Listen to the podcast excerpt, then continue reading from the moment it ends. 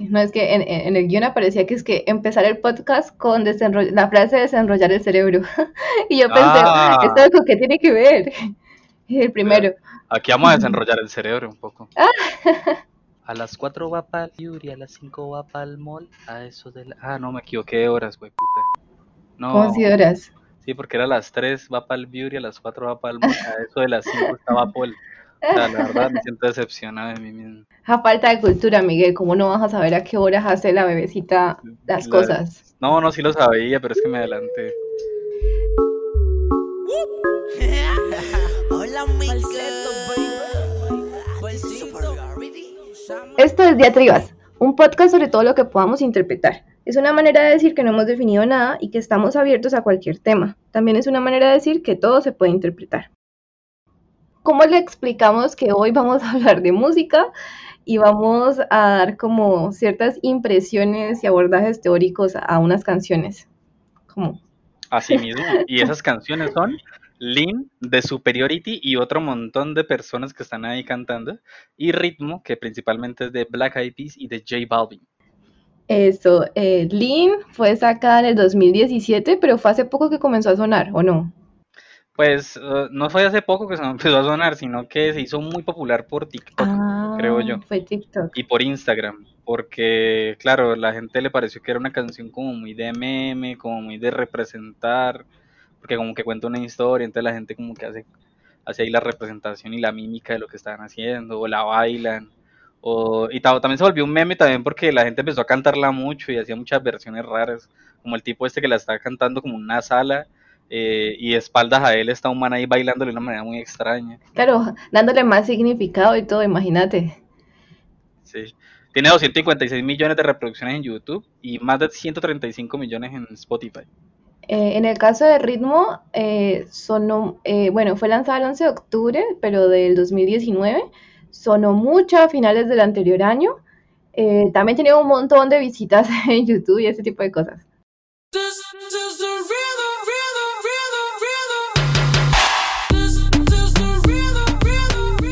Bueno, la canción Lean la escogimos porque tiene una fuerza eh, en su ritmo, en cómo oculta, porque trabaja con una melodía como vedada, como, sí, como detrás de, eh, que suena, si uno le presta atención, suena muy, muy de fondo.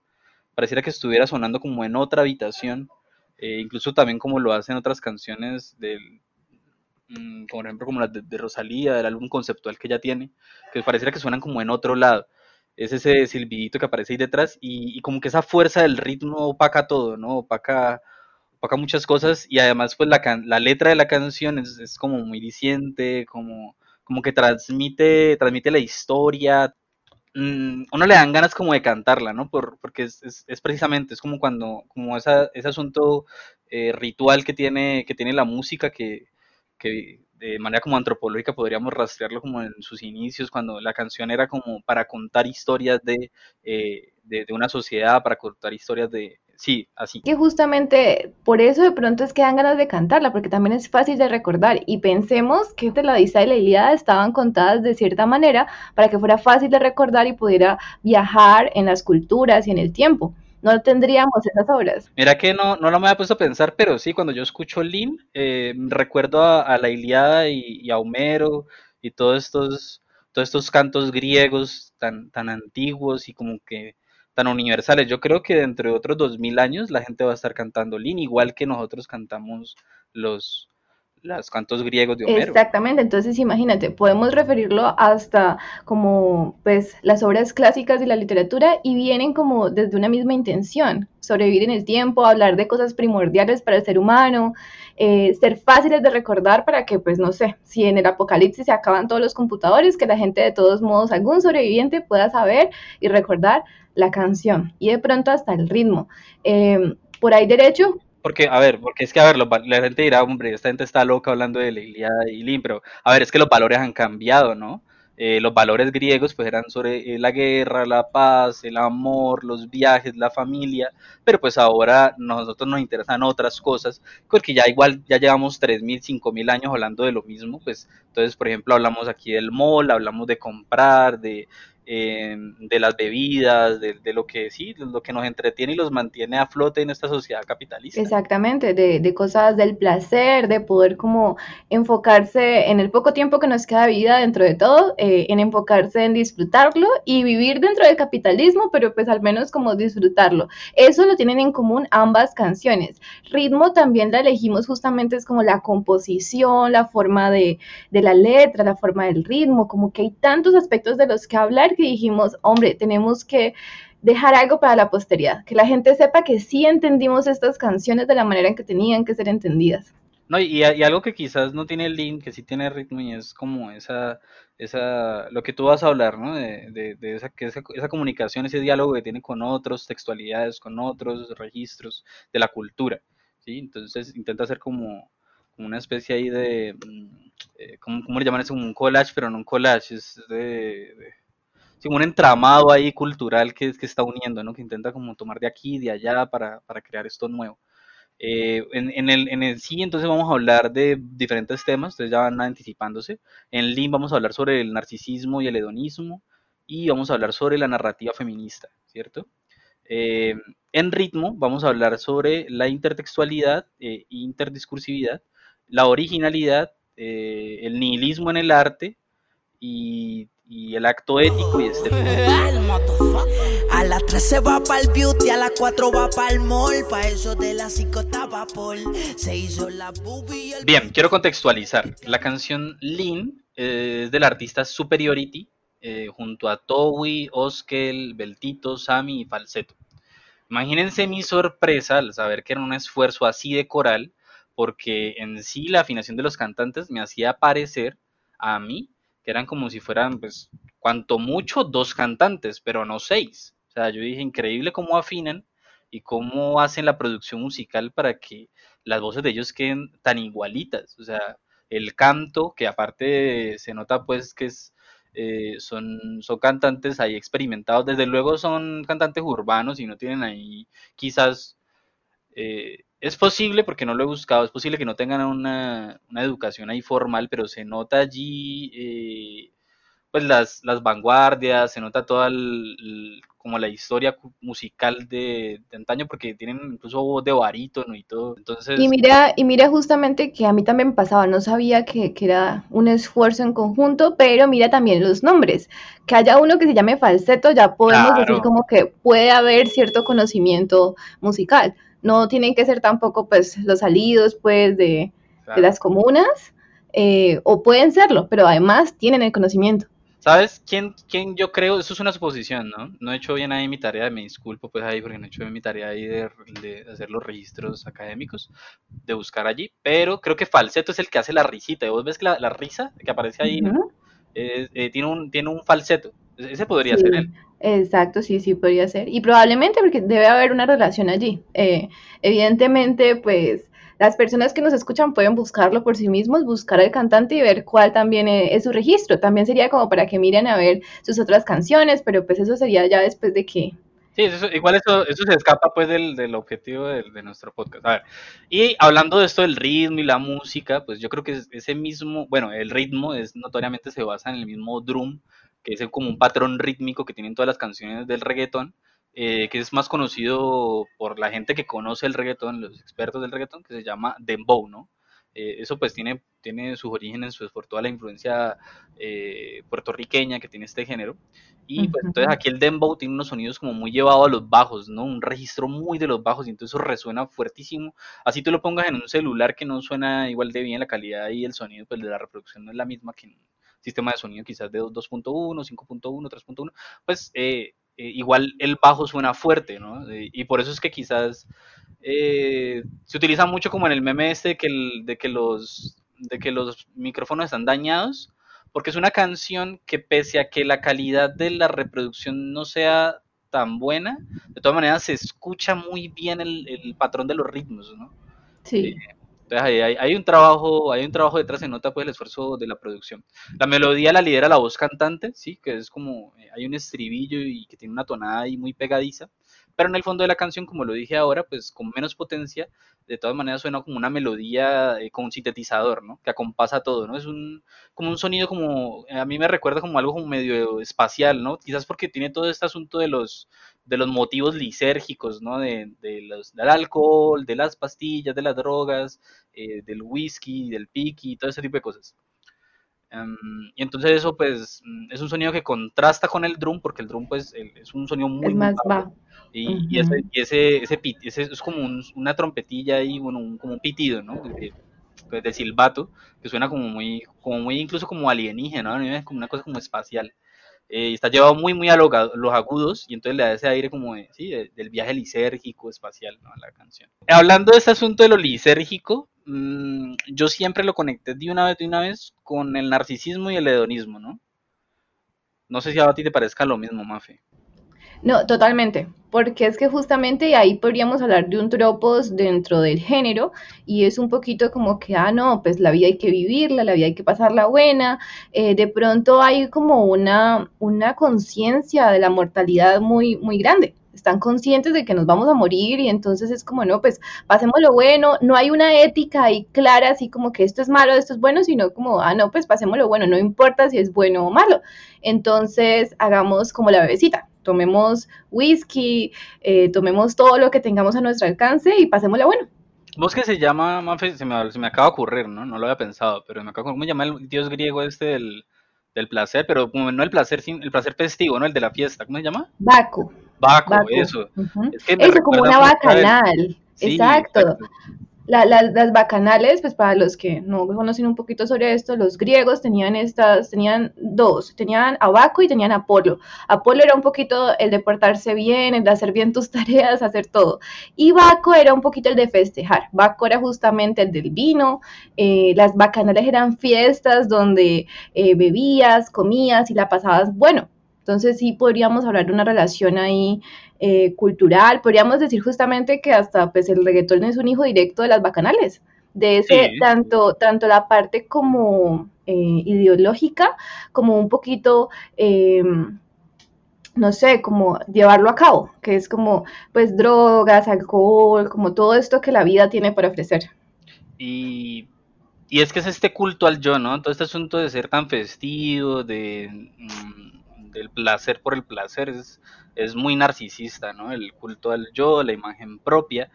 Pero yo creo que la canción igual eh, le da como un giro, ¿no? La, la, canción, los autores de la canción le dan un giro a esto, ¿no? Porque eh, la bebecita no solamente, no solamente hace, hace todo esto para sí, sino también para sus amigas, ¿no? Que las activa, dice ahí, las activa con un col, ¿no? Entonces las llama, les dice vamos y todas las amigas están en el mismo culto, pues en el mismo digo, culto, digo yo, pues el culto al yo, ¿no? Cada una con su culto al yo, pero compartiéndolo, ¿no? Porque eso también, eso también es un tropo pues del, del reggaetón, que es eh, disfrutemos, pero disfrutemos juntos, ¿no? Como familia que somos, que la amistad son las nuevas familias, la calle es la nueva familia. Uh -huh. en, en, medio de la fiesta, la persona que está a tu lado es tu mejor amigo, no importa realmente pues, si lo conocen o no, porque todos están embebidos en el mismo código, en las mismas eh, acciones, todos están juntos en ese problema. A mí, cuando, cuando yo dije, ah, esto es, esto es, es la, el placer del yo, el goce, yo dije, hombre, ¿y cómo se mide la satisfacción y cómo se mide el goce, no? Y esta pregunta ha confrontado a los psicoanalistas, eh, quienes, por cierto, ya no dicen nada nuevo desde hace 20 años, que, y, y, dicen algunos, bueno, es la tensión que lo vienen diciendo desde, yo creo que esto lo vienen diciendo desde Freud, no, no han dejado de decirlo, que es la tensión entre Tánatos y Eros, ¿no? Uh -huh. Entre la muerte y la vida. Y esa tensión, porque Freud se equivocaba mucho pensando que era un asunto de no tensión, que la, el, gozo y la satisfacción era un asunto de no tensión, eh, que en realidad no es así, sino que es un asunto de tensión constante. Esa es la satisfacción, el sentir como que, el sentir ese, ese pulso de muerte ese pulso de, eh, de amor todo el tiempo. Y, y, pues eso se mide en el goce propio, ¿no? De, de los propios placeres, eh, y de placeres que necesariamente eh, nos, nos hacen ver a nosotros mismos como, como seres mortales. Uh -huh. Entonces por eso las drogas, por eso el whisky, el lean, el piqui, el nicky, todo esto. Y no olvidemos que esta canción se trata de una señorita que eh, tiene por nombre aquí, Bebecita, que de todas maneras dirán, ah, es que eso es un, es que eso es un nickname, es que eso es un, mote, un seudónimo, un apodo. Sí, pero eh, recordemos que en el, en el género urbano y en, todo este mundo, esta cultura urbana, lo que importa no es el nombre que te da tu familia al nacer, sino el nombre que tú tienes eh, culturalmente eh, en, el, en, el, grupo, ¿no? El, mote que te dan, el nickname que te dan, ese, ese apodo, ese alias, es lo que te hace ser reconocido. Entonces tú ya no eres Juan, eres, no sé, el, el putas, yo que sé, cualquier, cualquier nombre que te den y que te identifique a ti de alguna manera con un rasgo de tu personalidad, de tu físico, eso te hace ser. Entonces aquí la bebecita tiene un nombre.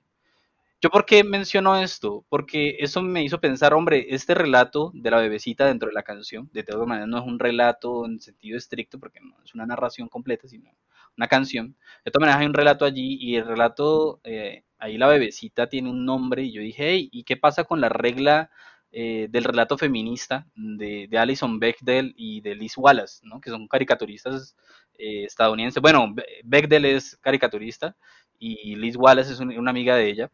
Y ellas leyendo a, Virginia Woolf dijeron, hey, ¿y qué tal si hacemos unas, eh, si sintetizamos unas normas que establezcan cuando un relato es o no es feminista? Y entonces ya dijeron lo siguiente, que un relato es feminista cuando aparecen al menos dos personajes femeninos cuando esos personajes hablan una a la otra en algún momento. Y cuando, eso aquí no lo dice, pero eso se le ha añadido, que tienen nombre, las dos tienen que tener un nombre, y que esa conversación trate de algo distinto a un hombre. No, no, no puede ser limitado pues a las relaciones románticas que tengan un nombre, eh, y entonces se da un, un un ejemplo de, por ejemplo, dos hermanas hablando sobre su padre, pues entonces eso no pasaría el test, ¿no? Y aquí nos encontramos con que la canción eh, son varias amigas, eh, una de ellas tiene nombre, las otras no lastimosamente, pero una de ellas sí tiene nombre, y esta, esta mujer no habla sobre ningún hombre, ¿no? Y no habla sobre, sobre nada de, de hombres ni nada. Ella, va a lo suyo, ella va al mall, va a sus cosas y se da placer a ella con sus, con sus actividades y no tiene necesidad de, pues, de ningún hombre, ¿no? Exacto, entonces justamente eh, esto se ha hablado mucho como en diferentes shows y así. Eh, es un test como muy, muy rápido de hacer, como una cosita rápida para uno darse cuenta como cuál es la visión de la obra, digamos, una canción, una película. Entonces, como de qué hablan las mujeres cuando están allí. Tienen nombre, tienen cara, eh, se preocupan por algo que no sea los hombres. Entonces, justamente bajo esa esa idea, en este caso la bebecita se enfoca en ella y pues esto también como que eh, sigue lo que ya nos decía Miguel sobre eh, un poco el yo. Eh, hay una importancia ahí del yo, ella no está subyugada bajo todo el asunto como, ah, ¿qué van a pensar los demás? ¿Qué, piensan de mí? sino como que esto es lo que me gusta hacer y estoy con mis amigas. Entonces ahí sí cumpliría las reglas del relato feminista. Toda la noche rompemos, al otro día Ahora vamos a analizar la canción Ritmo. Listo, entonces uno de los temas que saltan a la primera vista y que son justamente como esos grandes dotes de la canción es la intertextualidad. Eh, cuando todo el mundo la escucha, lo primero que, que, pueden sentir de pronto es como, uy, este ritmo me suena a otra vaina. Pues resulta que es que varios fragmentos de la canción y justamente diría yo como que el coro eh, se basa en una canción de Corona que es de 1993. Es un grupo estadounidense musical. Eh, la canción se llama El ritmo de la noche. Y entonces justamente como que cuando uno la escucha, uno dice como, uy, esta vaina, ¿qué? ¿Por qué? Porque me suena familiar. Y ahí ya hay una relación intertextual entre las canciones, entre los significados, entre eh, la forma y de la canción. Es decir, esta canción de ritmo no funcionaría, pues no, no puede sobrevivir solita si no se basa en esta otra. Hay una relación ahí simbiótica entre ambas em, y justamente se complementan. Como al ver la letra, por ejemplo, vemos la letra nueva de la canción y entre paréntesis vemos eh, como el coro, el trasfondo, que es la canción clásica. Entonces tienen que estar ambas juntas para dar un nuevo significado. Ahora que lo mencionas, Mafe, esto de la intertextualidad también funciona como un tropo dentro del reggaetón. Eh, recuerdo mucho esta canción de Bad Bunny que se llama Si veo a tu mamá, que tiene pues la melodía de The Girl of Ipanema que es esta, esta canción ahí con, con esa tonada tan característica eh, del, de Brasil. Y mm, también la de, la de la canción de Bagdad de Rosalía, ¿no? Que tiene esa melodía de, de que viene de eh, Justin Timberlake, y Justin Timberlake pues le, le, cede pues o, o, o, Rosalía le paga, no sé cómo se la arregló ahí, de la de Cry Me a River. Entonces ahí todo, todo el tiempo se están haciendo esos, esos juegos ahí como esos diálogos con, con otras canciones, con otros géneros. Sí, yo creo que efectivamente es eh, tanto un tropos como una de las como funciones o como una parte de la estructura que utiliza este género. Entonces ellos dicen como, hombre, pues no, no, nadie inventa realmente de la nada. Entonces partamos de otras canciones, creemos algo a partir de ahí. Justamente una de las cosas también que se van a tocar es la originalidad, pero antes de eso eh, terminaría diciendo como, bueno, la canción es como una especie de collage, digamos que la intertextualidad se puede hablar un poco como que se agarran de diferentes cosas, a veces no sabes que lo agarras, a veces sí sabes, en este caso es muy claro que sí saben de dónde se agarran, em, y hay una unión entre géneros, sentidos, para ser aterrizado en un solo tema, que en este caso es la noche que es como lo que tienen en común ambas canciones. Eh, hay otra cosa, por ejemplo, que son las referencias culturales. En la canción, en la letra, en un momento dado nos dicen no son Reebok ni son Nike. Eh, eso tiene una historia súper chistosa respecto como a nuestra cultura, a lo que somos los colombianos, porque eh, así era que se entendía la canción anterior, la clásica, la base, la de Corona, así era que se entendía. La gente decía no son eh, no son ni Reebok ni son Nike, para decir, eh, adelante. This is the rhythm of the night. Exacto, exacto. ni Reebok ni son Nike. Eso lo, lo, dijo el humorista, ¿no? Andrés López. Sí. Referente para aquí el. Exactamente. y Andrés López dice es un montón también, creo que lo dice con Chocorramo, que es eh, Eclipse Total del Amor en inglés. Eh, y entonces lo pasa a Chocoramo. La cosa es que la gente sí lo referenciaba así, o sea, eh, no tanto como que era la forma de entender el inglés. Eh, a eso le sonaba en español y entonces eso decían. Entonces, ¿qué pasa? Está jugando también con la cultura. Dentro de la letra de la canción está referenciando la canción base y están diciendo no son Reebok ni son Nike, burlándose también de todo este asunto. Entonces, hay referencias culturales. Y hay, y hay identidad cultural también. Exactamente. porque es que los colombianos hasta yo no sé hasta hace cuántos años, eh, nuestra marca, una marca de nosotros, es que nosotros no entendíamos inglés, o sea, aquí nadie entendía inglés, solamente pues una, eh, no sé cuántos siglos duramos aquí, solamente la, la, alta clase, pues aquí colombiana, los, los dueños de Colombia eran los únicos que sabían inglés y que lo entendían fácil porque pues se educaban allí. Ahora la educación permite a gente como, como a mí, que vengo de Agua Blanca, que pueda hablar inglés, pero eso, eso no pasaba antes. Exacto, entonces también hay una identidad, eh, igual hay un montón de cosas lingüísticas en ese asunto, eh, en que, ¿a qué me refiero?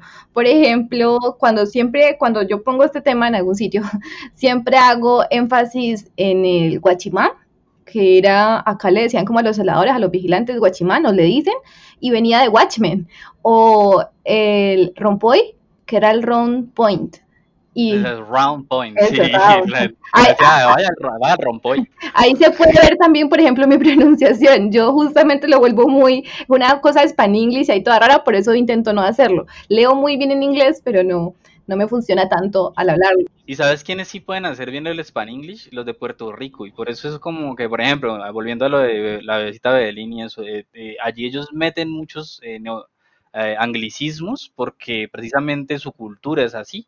¿No? Allá en Puerto Rico, Costa Rica, Panamá, eh, son países, los países de Centroamérica eh, de ese sector son muy de, la influencia norteamericana, en el de norteamericana digo yo no México, sino Estados Unidos y Canadá, y entonces, particularmente Estados Unidos. Y pues, ellos, por ejemplo, Puerto Rico es casi que un estado estadounidense, no sé, hasta qué punto lo son o no lo son por el racismo que tienen allá, porque a mí eso no me termina de quedar claro, pero eh, hacen parte de Estados Unidos. Eh, sí, hacen, hablan inglés. Exacto, hacen parte, pero no pueden votar, es una cosa así toda rara. Em, justamente entonces, y ahí volvemos a, lo que habíamos mencionado, que era también la, originalidad. Entonces, no podemos hablar de que pues eh, hoy por hoy exista algo desde cero. La cosa es que eh, en el reggaetón ellos son claros al respecto, dicen como no, estas son nuestras influencias, esta es la canción que nos va a ayudar a construir este nuevo significado. Entonces, es más, en un pedacito de, de la canción, parece que hicieran una referencia a la creación de la misma. Miguel, ¿me puede ayudar Ah. con ese pedacito? Sí, sí, sí, cuando dicen That's how we do it, we building like Lego. Y, y arribita, New and improved, I be on a new level. ajá, entonces como eh, mejorando esto que ya está, ya existía aquí, lo llevamos a un nuevo nivel, una cosa que es más pegajosa, que es mejor, que igual responde justamente como decía Miguel ahora a nuevos valores, porque pues yo puedo escuchar la, la original y la original también es muy, como muy funky, ¿no? Se, tiene mucho ritmo justamente, pero, pero ahora, Pero nadie la estaba bailando hasta que sacaron esta canción. O exactamente. sea, ya, ya, ya nadie, la- ya no estaba, nadie estaba bailando The Rhythm of the Night, ya nadie estaba bailando eso. Exacto, entonces la reutilización, el volver a traer una cosa de, de la historia, por decirlo de alguna manera, reutilizarla y volverla otra vez famoso.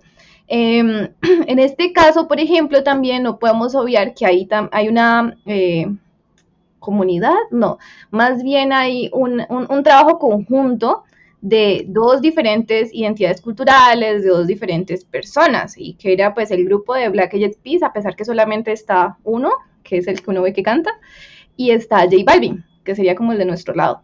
Entonces, eh, aquí otra vez el remix como tal, es que si lo pensamos, el remix es súper importante dentro del reggaetón. ¿Y qué significa remix? Pues justamente unir diferentes cosas, eh, cambiar algo que ya estaba establecido y volverlo algo nuevo. Entonces, ellos son muy claros al respecto y hasta le tienen un nombre. Nosotros en este campo le diríamos más bien intertextualidad, le diríamos, tenemos pues Interdiscursividad. ¿no? Interdiscursividad, sí, aunque en el asunto de la interdiscursividad es que la interdiscursividad sucede, y en esa canción también sucede, que es entre diferentes obras. Entonces, la intertextualidad es de, como entre iguales. Horas, horas dices tus registros, ¿no? Tipo, eh, estas, antes habíamos hablado solamente de canciones, Es- y- sí, más bien como otras formas de arte. otras Eh, formas de arte. exacto. Entonces, ¿qué pasa? La intertextualidad es entre obras iguales, entonces entre un texto y otro texto, entre una canción y otra canción. En cambio, la interdiscursividad eh, es entre diferentes eh, formas de arte, y en este caso, pues esta canción está muy relacionada a la película Bad Boy for Life. E- es como la canción que fue para el tráiler, en la misma canción, si la buscan en YouTube, el video es de esa película, entonces como que se relaciona mucho ahí. Y ahí hay otro tipo de relación, porque pues una película eh, maneja otra historia, había que ver cómo se complementa la canción y la película, y como otras, otras formas de relación, diferente a la de la intertextualidad. Em, así llegamos a otro tema que ya reúne mucho más como de, semejanza con el de que es el nihilismo en el arte. Resulta que en la canción eh, nos dicen Hakuna Matata como Timón y Pumba. Y entonces uno podría pensar, primero que todo, intertextualidad. Nos están refiriendo a una película, nos están refiriendo a otra canción que es Hakuna Matata. ¿Y qué significa Hakuna Matata? Eso es un estilo de vida. No sé si recuerdan la canción, es como, es como hay que vivir, dicen un pedacito. Es una forma de ser también. Es una forma de ser y es una forma... ¿Y, y qué le dice Timón y, y Pumba a... ¿Cómo es que se llama? Eh, A Kimba. No mentira, no es de otra película, la película donde plagiaron la película que vimos. El plagio y plagio y plagio. a, a- a- A Simba. a Simba, y le dicen como no, pues relájate, disfruta la vida, mira que nosotros no tenemos problemas acá. Y esa es la parte ideológica del reggaetón. Relájense, vivan la vida, gastemos el dinero porque no hay mañana, eh, esta noche es la noche, no importa qué más pase, ¿cierto? Entonces, eh, hay un, fragmento, yo lo voy a traducir porque dice como no pares, eh, sigue moviéndote, esa es la narrativa. Entonces, imagínense, ellos saben también que esa es la idea que, que, que se promueve de fondo y pues no sabría ni siquiera decir si de fondo o pues abiertamente. Entonces habla, Sí, de manera explícita, ¿no? Explícita. Exacto. entonces toda la noche rompemos, al otro día volvemos y hay un, ese es el coro. y hay un fragmento como eh, nosotros, eh, ¿cómo, ¿cómo sería We Party? Como Sí, festejamos. nosotros festejamos, Eh, nosotros festejamos. nosotros festejamos al extremo. Entonces, es todo este asunto de, de vivir la vida muy bien y eso también lo vimos con Lynn. La bebecita quiere eso, ¿cierto? Ya para ir terminando con todo este asunto, eh, vemos el Span English, que ya Miguel lo había mencionado, y esto también tiene en común las dos canciones. Todo el rato es, están hablando en inglés y en español, y entonces uno logra comprender más o menos qué sucede. Entonces hay sincretismo cultural. Eh, son dos cantantes o dos sí, un grupo y un cantante, eh, diferentes registros, diferentes géneros, diferentes todo, y se unen ahí para hacer esta canción, traer unas, eh, un ritmo del pasado y volverlo una cosa actual. Entonces, eh, y justamente pues ahí vuelve y se repite como todo lo del hedonismo, como gastemos la plata. dice, Miguel, ¿me puedes leer este pedacito? We about to spend the, dinero. sí, sí, porque así es. Lo repito, lo repito, lo repito. We about to spend the dinero. Oh, yeah. Porque es así, lo hablan en inglés y luego dicen palabras en español y, y, tiene como, como todo este asunto. Entonces, eh, de esta manera hay como gran, gran valor cultural, estético, musical, intertextual y, tenemos entonces acá un montón de registros y todos están en juego y justamente pues por eso vale la pena eh, interpretarlas de esta manera.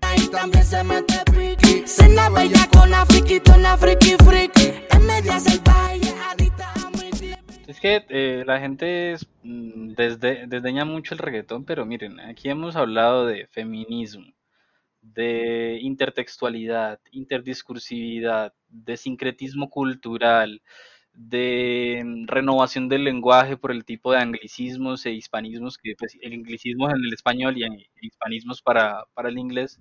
Y, esto, esto le da mucho juego y también tiene valores filosóficos, está anclado al hedonismo, al, al narcisismo, bueno, al nihilismo también.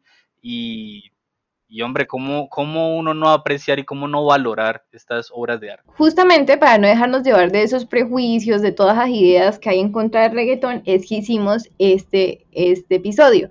Dijimos como que tenemos que resaltar todos estos aspectos que parece que nadie nota. Tenemos que iluminar a la gente. Y, y es que ya basta de escuchar Chopin y Mozart y qué ¿qué, hay ahí ya? O sea, 300 años escuchando a la misma gente también, o sea, no, no puede haber seres humanos que hagan una cosa eh, más atractiva para nuestros nuevos gustos y nuestras nuevas estéticas.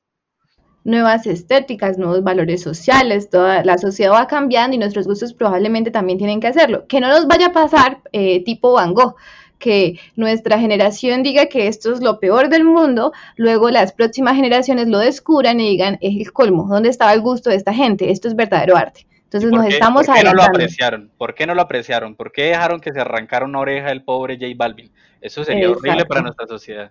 Exacto, porque así como juzgamos a los anteriores por no haber dicho, hombre, es que eh, estos girasoles son preciosos, así nos pueden juzgar. Entonces nos estamos adelantando a todo eso para que no nos juzguen generaciones futuras, ya saben, nosotros lo vimos primero.